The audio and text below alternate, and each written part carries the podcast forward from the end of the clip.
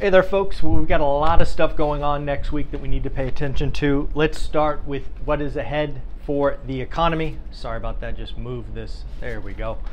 Uh, on Monday, we have the inflation expectations both for one year and five years. Remember, inflation expectations are really what the Fed is trying to control. They don't want us to have the American public, aka the consumers, worried about inflation being higher five years from now, right? They don't want that to anchor. So we will be looking for that to stay flat or come in. Tuesday's the big day, CPI. Uh, we will talk about the CPI rating changes or calculations. I have some thoughts on that, and you want to pay attention to that. But yes, folks, we will once again get headline and core. We will get month on month and year on year. We will get four metrics on Tuesday, which is Valentine's Day. Uh, let me just remind all of you guys out there Tuesday's Valentine's Day. You know, go buy some roses or chocolates or dinner or whatever your thing is. Don't forget it is Valentine's Day. Wednesday's a big day. We're actually going to get retail sales. I think if we're going to see a crack in the consumer, it is going to appear in the retail sales. So we will be paying attention to that. Thursday, we get home builder index. It'll be interesting. I think the home builder index bottomed last month Let's see if it comes back and shows any signs of life. I'm not calling for some massive rebound, just the bottoming process. Also on Thursday, we will of course get jobless claims. That is a weekly number. Uh, it has been below 200,000 for what, four or five weeks now. Uh, so we will look for that. And then finally, we get PPI, right? Producer Price Index. Think wholesale inflation. And then on Friday, we get leading economic indicators. So a lot of economics reports next week featured by CPI and uh, retail sales. So let's talk about uh, the CPI changes. They're changing the math, the formula.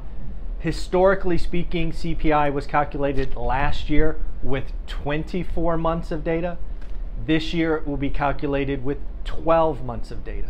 Now, I've seen some reports and some conspiracy theorists out there saying, they're just trying to gamify this and make Biden look good or whatever. Hey, anything is possible in this world. I actually don't think that's what's happening. In fact, I think when you remove 12 older months, it's actually going to make CPI worse. So I think a lot of people saying CPI is going to look better on Tuesday because of this or that calculation are going to be shocked. I, I I don't. I have a sneaky suspicion that CPI will come in hot, and they will blame the recalculations, right? Because uh, uh, last month I believe was 6.5. Expectations are 6.2. This is of course headline. I. Uh, I think, and I've thought this for two or three weeks now. I think I think it's going to come in hot, but we will uh, pay attention to that. Month on month, both core and headline are expected to be up 0.4 percent. So. Um, lots of stuff going on. Uh, but yeah, I'm, I'm, the re-rating makes sense to me logically.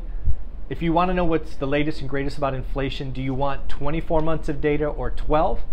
We live in a society where it's a lot easier to collect data, thus 12 months is probably more appropriate, but we'll see. Uh, we'll see what happens. So again, I think CPI is going to surprise to the upside, and we will see where that goes from there.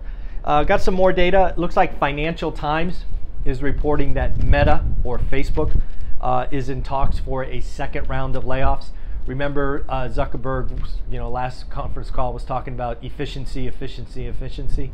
And I've also highlighted to you on repeated occasions that usually the first round of layoffs is not enough.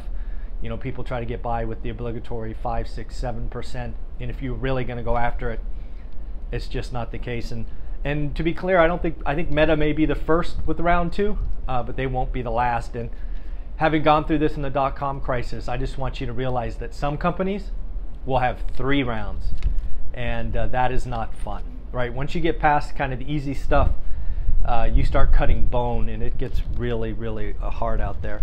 I got some great data on Twitter from Ryan Lundquist, is Sacramento agent. Do me a favor I would love to follow other quality realtors, quality Twitter context. So leave a comment below on some Twitter pages that I should follow. I would love to get data from other states, um, you know, Tennessee or Florida or New, all 50 states. I would love to get some data on. So if you have somebody that puts out quality data, like data, leave their handle and I will follow them on Twitter and maybe give them credit uh, when credit is due. So, uh, what Ryan was talking about is uh, homes under the median. You and I talk about that a bunch. In Sacramento, it's about 500K. 74% of the pendings in the last two weeks had five offers. Think about that.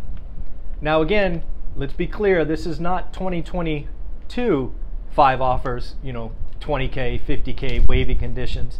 This might be five offers under asking, right? So we are not seeing true FOMO or stupid offers, but we are seeing activity, right? You get five offers on a property, only one person is going to get it. Those other four people are going to continue shopping. And this is why I'm telling you it's that first time home buyer home that is scarce.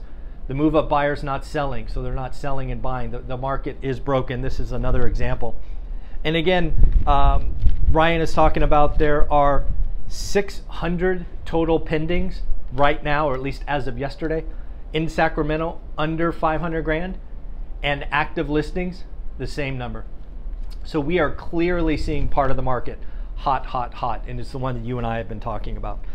Got a uh, comment from Fed Hacker. Uh, need to get above 5% before we pause. Remember, the Fed's going to talk tough. I think they will continue talking tough until Tuesday when they get the CPI data. And if it, it comes in hot, like I fear, they're going to go from talking tough to being tough. So uh, it should be very, very interesting to look at. Other things to think about next week.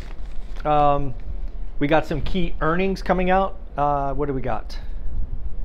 Oh, do I have it? Oh, I don't have that with me. I left it inside. I'll hit key earnings uh, later. I got some notes about the Airbnb bust. Uh, apparently, uh, there is a manager of 95 units in uh, Phoenix, Arizona, where the Super Bowl is being held. And it looks like 50% of the units are currently vacant as of the reporting. Um, looks like they were going, they were trying to get $1,200 now they're cut it down to 500. Uh, there's a glut in short-term rentals. And really what I'm seeing is just the Airbnb bust. There was two years of the best time and now it's just going to bust. I mean, there's a lot of people that got in, they bought down quality. I have an example here of somebody who bought a home 10 miles. Here it is. In, bought a home for 388 grand, 10 miles away, thought they'd get a thousand a night, and now it is empty this is the same old deal with investors. You had unrealistic expectations, you didn't protect the downside, you overpaid, bad assumptions, you you like we talked about. Their Airbnb short-term rentals is an amazing business when done correctly. Too many people sold the vision of easy money. Too many people took pot shots at mom and pop landlords and now you overpaid. You need to pivot. You need to get out. Uh, it looks like in Phoenix, according to Air DNA, this is Air DNA, 52% of the Airbnb units are booked for Super Bowl weekend. Nobody expected that. They expected to be fully booked. And it looks like supply has gone from 5,000 to over 21,000 units in just a couple of years. So again, supply and demand wins out. Um, I think that's enough. Again, what we're seeing with Airbnb is hotels are coming back, crazy fees, extras, uh, things of that nature. So, folks, at the end of the day, enjoy, enjoy the background. I actually don't know what port we're rolling into, but let me give you a scan. It certainly is lovely here. Hope you enjoy it. Hope you have an amazing weekend. Take care of yourself. Bye bye.